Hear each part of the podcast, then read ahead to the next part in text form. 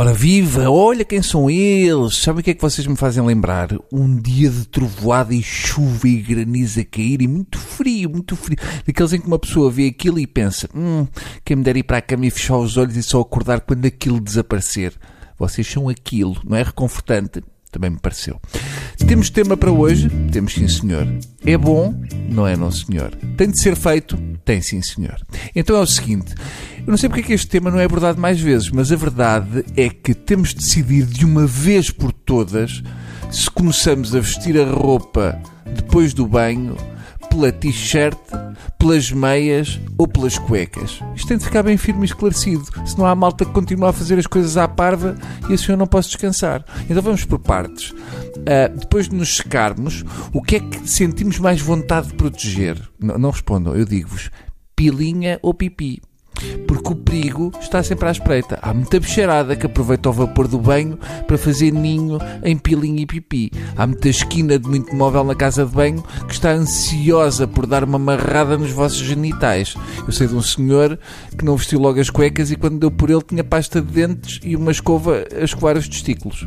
Eu não sei quem foi, mas de certeza que foi alguém. Portanto, a resposta é: primeiro, proteger a parte mais importante do corpo pipi ou pilinha. Ou os dois, no caso de serem uma aberração muito sortuda. Segunda coisa a tapar. Bom, aqui pode haver polémica. Há quem ache que é t-shirt, para não apanhar friozinho no peito, e há quem ache que deva ser a meia, porque ninguém quer pés friinhos. Pequena à parte, malta que avança logo para as calças é malta que não anda cá a fazer nada. Podia eventualmente morrer. A calça antes da meia causa atrito no pé Estão a perceber?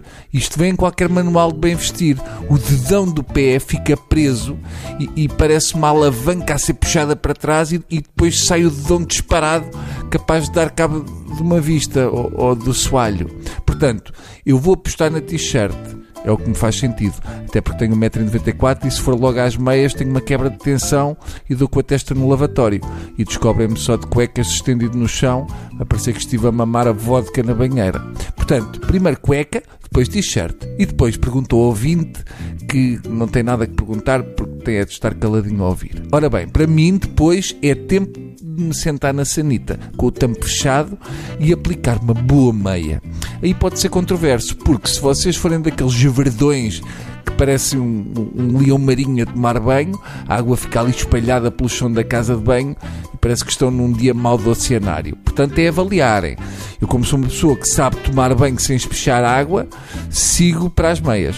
E depois levanto-me com todo o meu charme e visto as calças. E já estou quase pronto. É difícil, pois não. Agora a pergunta: secar o cabelo de meias ou já com os sapatos calçados? Aqui voltamos à mesma questão anterior.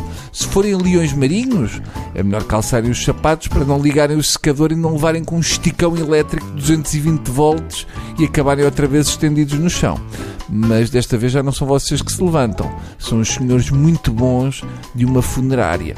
Portanto, diria que sapatos nesse pé horroroso, depois secar cabelo e a camisola só entra mesmo no fim de tudo, porque a casa de banho por esta altura vai estar a 247 graus centígrados e vão morrer se a vestirem dentro da casa de banho. Ou então desmaiam e vão parar outra vez ao chão. Está entendido?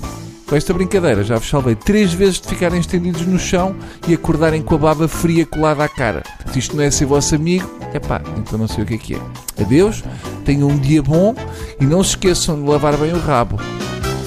Pronto, achei que era importante dizer isto. Vocês sabem quem são, está bem? Beijinho.